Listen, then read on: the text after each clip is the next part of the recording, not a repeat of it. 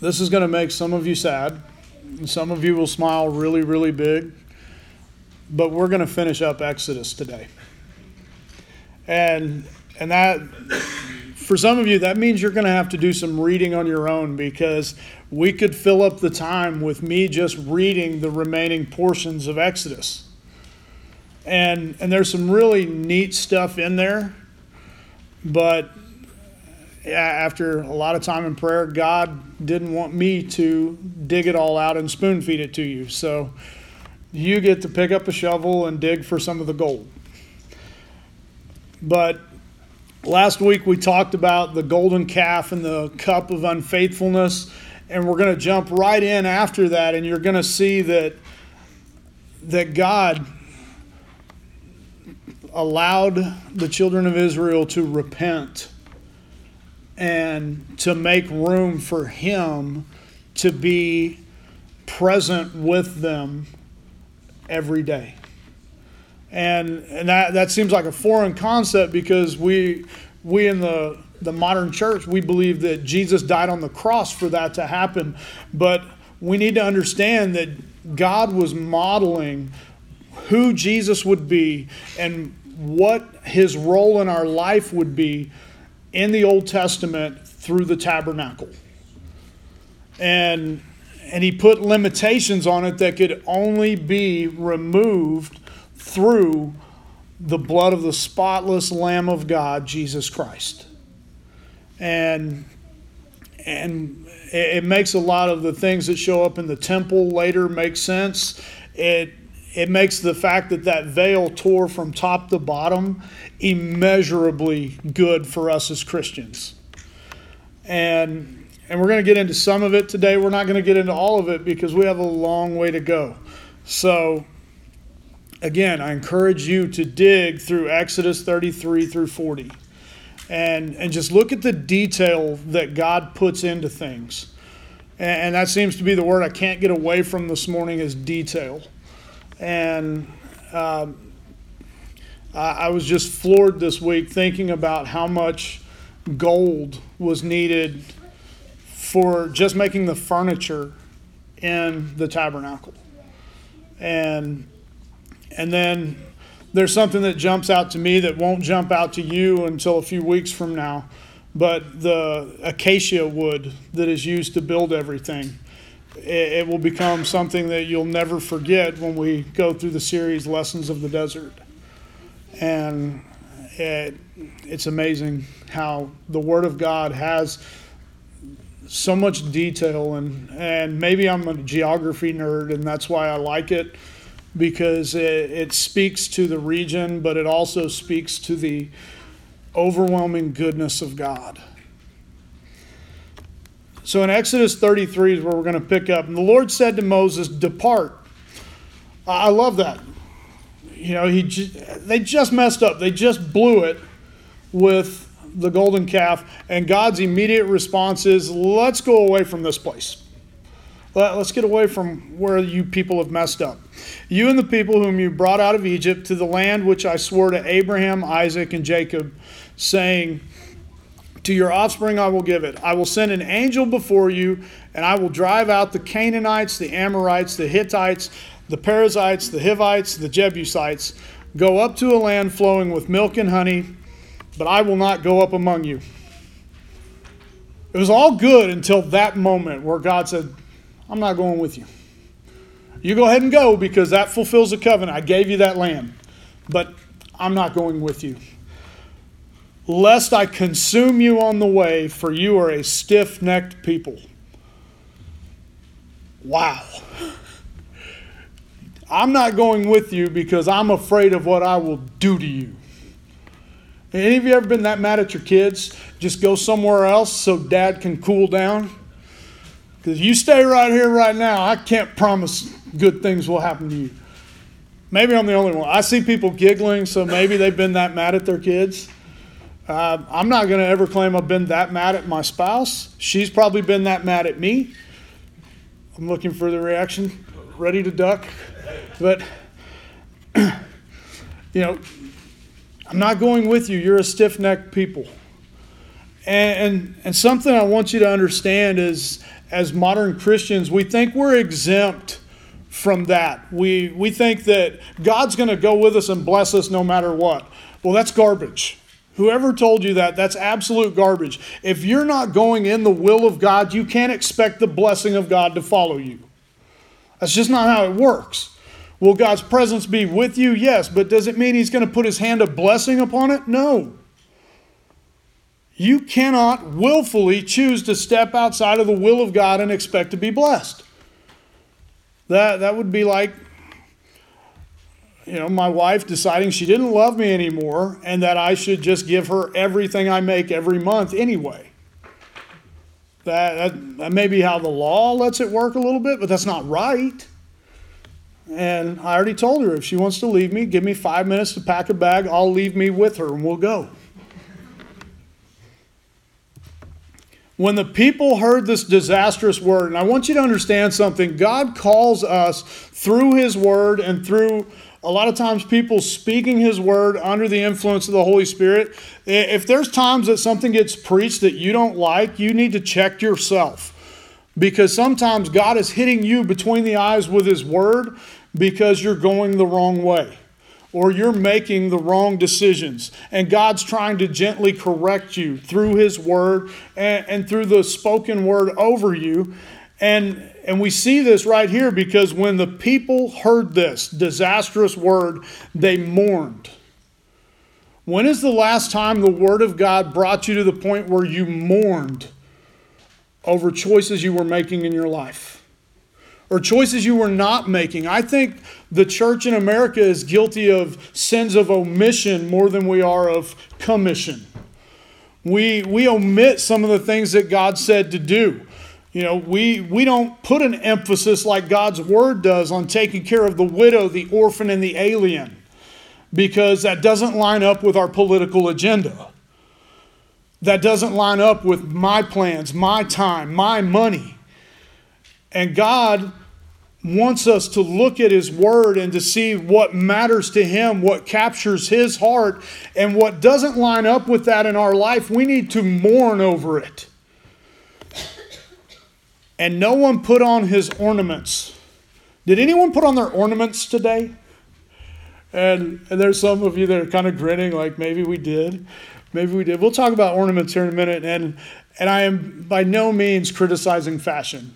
Okay, I promise you, I just need it for an example today. For the Lord said to Moses, Say to the people of Israel, You are a stiff necked people. If for a single moment I should go up among you, I would consume you. So now take off your ornaments that I may know what to do with you.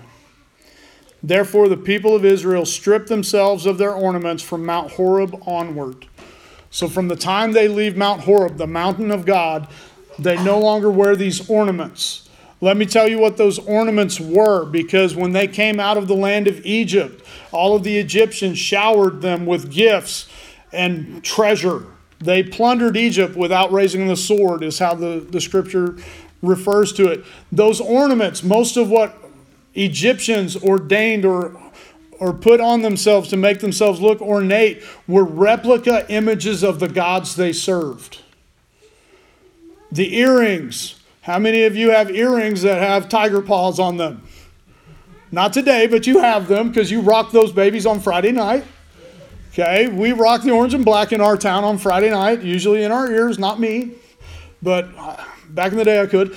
But you know, Denise has got orange and black earrings. You know, she's ordaining herself. You know, the, the modern term for this is representing the brand. How many of you have a piece of clothing with a brand on it today? And, and, we're just being fair, and I'm not picking on you, I'm not saying that you worship Nike, even though Nike is the winged goddess of victory in ancient Greece. But Magellan, you know, we worship a navigator who, you know, never mind. I'm not picking on you, Coy. I'm just looking for brands as I go across. You, you definitely don't worship every Blue Jay that comes along, Dale, but, you know, you do go cheer for their team. Uh, I'm not even going to start because man in uniform, we're not going to. There's so many, so many badges we could go to, but these people had started to identify themselves And that's how the ancient world, how they identified what God they worshiped or belonged to. And when God called them stiff necked, and he said, I'm not going anywhere with people who are going to advertise for any brand but my own. They took off their earrings, they took off their ornaments, and they put them away. Now, I, I can't directly prove it, but I have a good idea where all the gold to make the furniture in the tabernacle comes from. It's one way to get rid of that ornament forever where I never wear it again. Is surrender it to be used for the making of God's house. But their repentance was put on display. They put away anything that might represent a false God, showing, physically showing their desire to be led by Yahweh. For us, that's an internal thing. Are we putting on all these other ornaments in our life? Are we putting on, putting all this other stuff before our relationship with God? Or are we desiring to be led by God so that all of that other stuff falls in line? And that's, that's a deep, tough question. And that's not one you're going to answer just sitting here in a pew. You're going to have to spend some time alone with God and say, God, reveal to me anything that's standing between you and I, anything that I'm putting on myself that's not supposed to be there, any burden I'm carrying. In the New Testament, we, we see that we're to lay aside the sin and every weight that would easily knock us off the course that God has for us. God's mercy is displayed yet again. And if you haven't picked up on that, the entirety of the Old Testament, while it has glimpses of the wrath and the judgment and the righteous judgeship of God on display, it is always full of His mercy. And His mercy shows up in His friendship with Moses. And this is something, uh, if we call ourselves friends, we need to get a hold of desperately. That, that God longed to be our friend long before he sent his son Jesus to be the friend of sinners. God had his desire for friendship with mankind. And Jesus has a desire for friendship with mankind. The Holy Spirit has a desire for friendship with mankind. If, if you want to see that on display, Jesus was a friend of sinners, and there's a friend who sticks closer than a brother, referencing the Spirit of God Himself. Now, Moses used to take the tent and pitch it outside of the camp. And he called the tent, he called it the tent of meeting, and everyone who sought the Lord would go out to the tent of meeting, which was outside the camp. Whenever Moses went out to the tent, all the people would rise up, and each would stand at his tent door and watch Moses until he had gone into the tent. Can you imagine? You know, if that's how we started our day every day, that we had a live feed from the camera and I had to come to the church every day and everybody had to stand on their front porch till they saw me go in the man, I'm glad God did away with some of this stuff. And when Moses entered the tent, the pillar of cloud would descend and stand at the entrance of the tent, and the Lord would speak with Moses. And when all the people saw the pillar of cloud standing at the entrance of the tent, the people would rise up and worship each at his tent door. I'm telling you, it's it's way old fashioned because it's clear back in Exodus, but I I think it would probably be a really cool thing if we started to make it a habit of worshiping before we walk out the front door every morning. Might be a great way to start your day. Might make things go a little bit better through the day. A little bit of coffee and a whole lot of worship. The Lord used to speak to Moses face to face as a man speaks to his friend. And when Moses turned again to into the camp, his assistant Joshua, the son of Nun, not the son of a nun, okay, the son of Nun. Okay, don't get that confused. A young man would not depart from the tent if you want to be a person who is faithful and used in a mighty way of God, you must be the person who's unwilling to move from his presence. That is, that is the only way I can describe Joshua. Is he is a man who was unwavering and unwilling to move without the presence of God. And coincidentally, Joshua's name means Jehovah is salvation. There's a reason way before we get to the book about him that Joshua was called to lead the children of Israel into the promised land because he did what was necessary to prepare his heart to be led by God.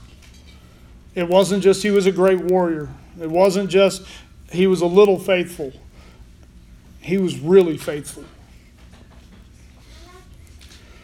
And Moses said to the Lord, See, you say to me, Bring this bring up this people, but you have not let me know who you will send with me.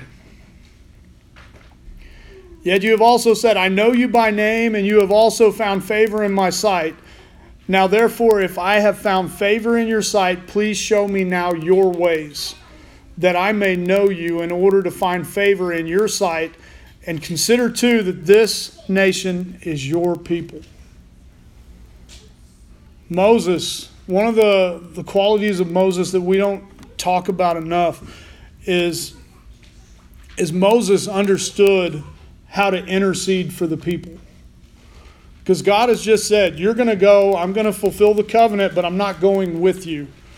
And, and Moses knows that it won't work that way. Moses continues and, and, and tells God, If we're really your people, I need you to show me your ways, and I need to know who's going with us. And God says, My presence will go with you, and I will give you rest. And he said to him, If your presence will not go with me, then why do you bring us here? And I love that. God just told him, I will go with you and I will give you rest. And Moses like, if your presence is not going with me, he's like the kid that doesn't listen. If your present presence doesn't go with me, why bring us up from here? For how will it be known I have found favor in your sight and your people? It is not in your is it not in your going with us that we are so distinct? I and your people from every other people on the face of the earth. What's going to set us apart is you. It's not going to be our stuff. It's not going to be our haircuts. It's not going to be our clothing line. It's not going to be the brand. Keep the receipts. It's your presence. God, if you don't go with us, then what's the point? We want you to go with us and to lead us. And this is where God let Moses have this tirade to show that Moses understood the heart of God. And the heart of God is wrapped up in a single word intercession. What are you willing to do to stand in the gap for people who don't know God like you do? Moses knew God in a way that no one else in Israel did.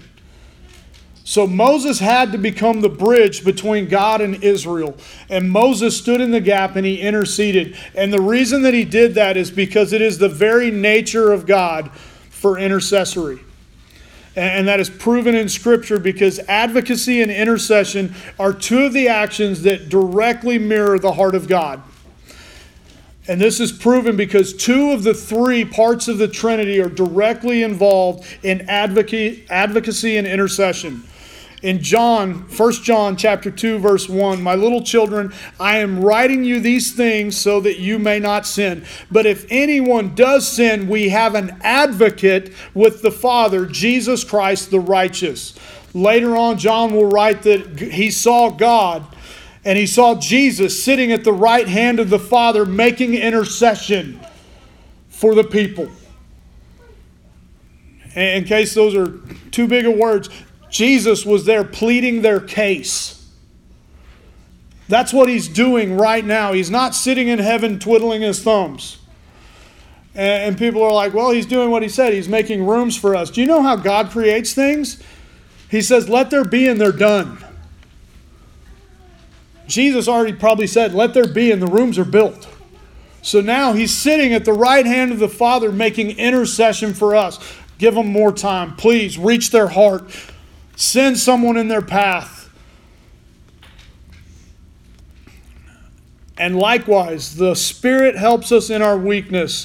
For we do not know what to pray as we ought, but the Spirit Himself intercedes for us with groanings too deep for words. When we don't know what to pray, the Holy Spirit, the third person in the Trinity, intercedes on our behalf. If two out of the three parts of the Godhead Trinity are about interceding and advocacy, what should we be for the world around us?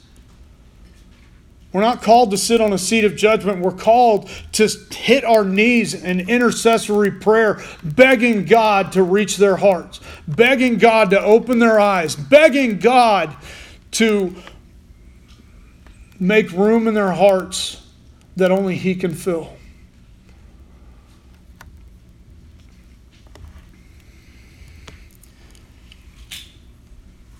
And the Lord said to Moses, This very thing you have spoken, I will do. Exactly what you've asked for, I will do. I will go with you. My presence will be what sets you apart from the rest of the world. For you have found favor in my sight, and I know you by name. What a, what a beautiful thing to have God say to you. How, how would that make you feel if, if you're praying and, and listening to the Spirit of God and He speaks to you and He says, Dale, I know you by name? It, it makes you smile just to think about it. I mean, it makes me smile thinking that God knows me by name. And Moses is not done. That, this is another thing that I think God honors is when God answers that you're still not done. Because there's always more of God that could manifest in our lives. There's more of His presence, more of His goodness, more of His mercy. Moses said, Please show me your glory. And he said, I will make all my goodness pass before you and proclaim before you my name, the Lord. And I will be gracious to whom I will be gracious, and show mercy to on whom I will show mercy. But he said, You cannot see my face, for man shall not see me and live. That's one of the things I'm most pumped about in the book of Revelation is that barrier is gone. When we get to heaven, we get to see God in all his glory. We don't just get to see the backside like Moses will. And the Lord said, Behold, there's a place by me where you shall stand on the rock, and while my glory passes by, I will put you in a cleft of the rock, and I will cover you with my hand until I've passed by.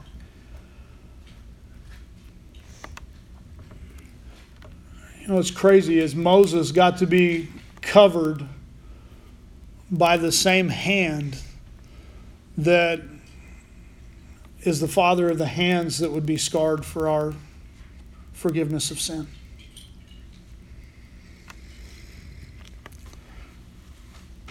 Exodus 34 through 40, I'll give it to you in a nutshell. God renews the covenant. God gives the law. He invites Moses up and says, Bring two tablets just like the ones you destroyed, and I'll help you put the law on them. And then he gives detailed instruction for the tabernacle because he's making a promise to Moses that I'm going to dwell among you and everyone in Israel will know my presence is with you. And all of your enemies will know my presence is with you.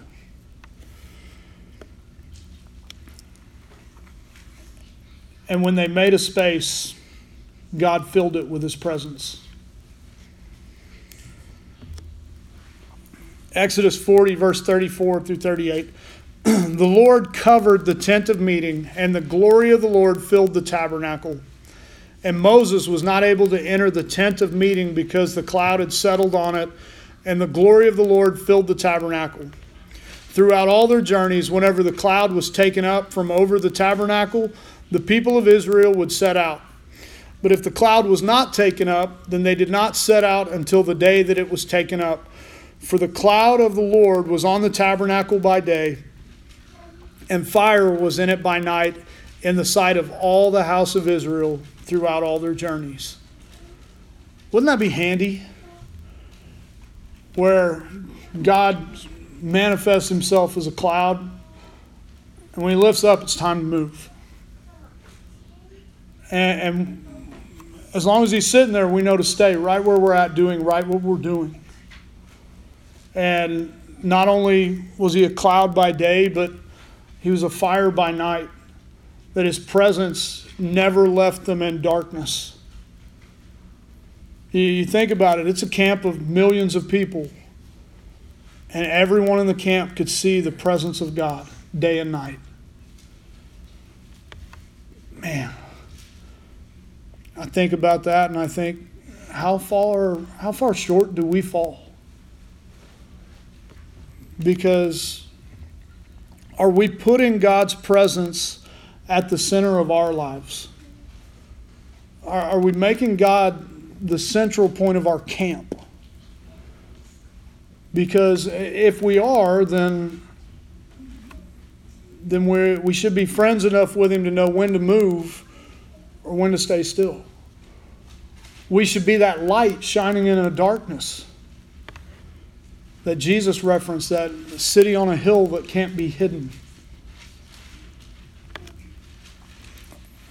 Paul writes in Corinthians Do you not know that your body is the temple of the Holy Spirit within you, whom you have from God?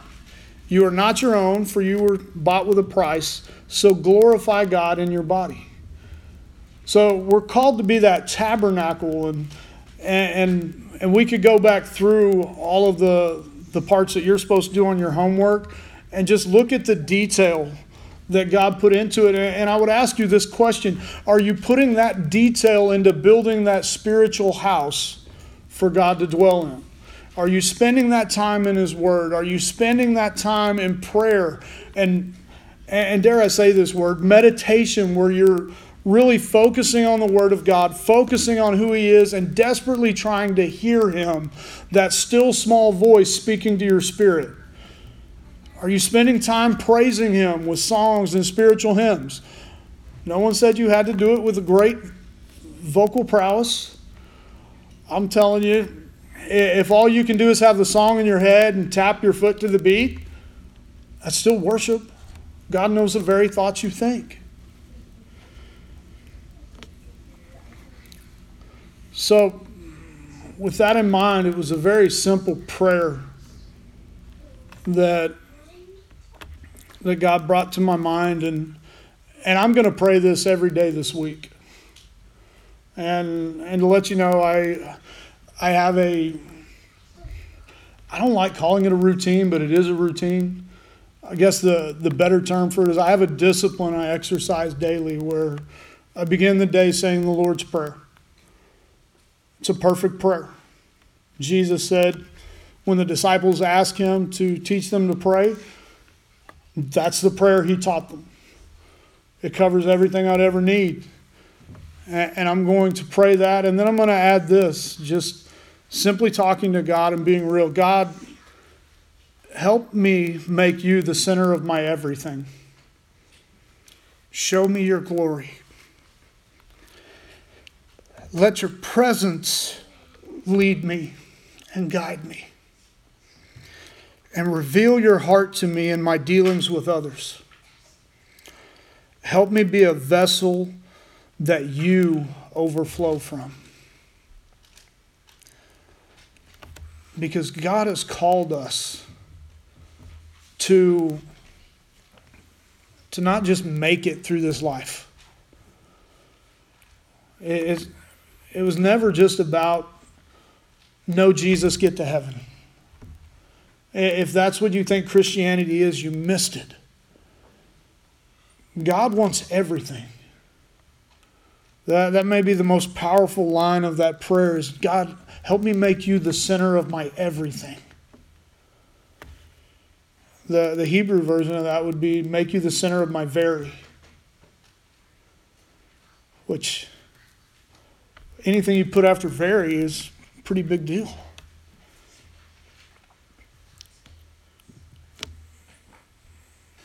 But may your presence lead me and guide me and reveal your heart to me. I, I cannot think of something more valuable in this life than knowing the heart of God. And, and I'll give you some very simple clues. The heart of God is for people, it's not for stuff, it's for people.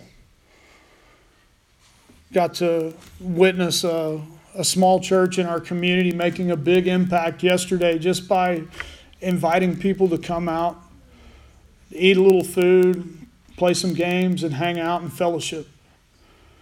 Willie, you hit it right on the head earlier. We can't have enough fellowship because we're better together. And and that's the way our relationship with God is meant to be. It's meant to be fellowship where you come so close to him that you look just like him.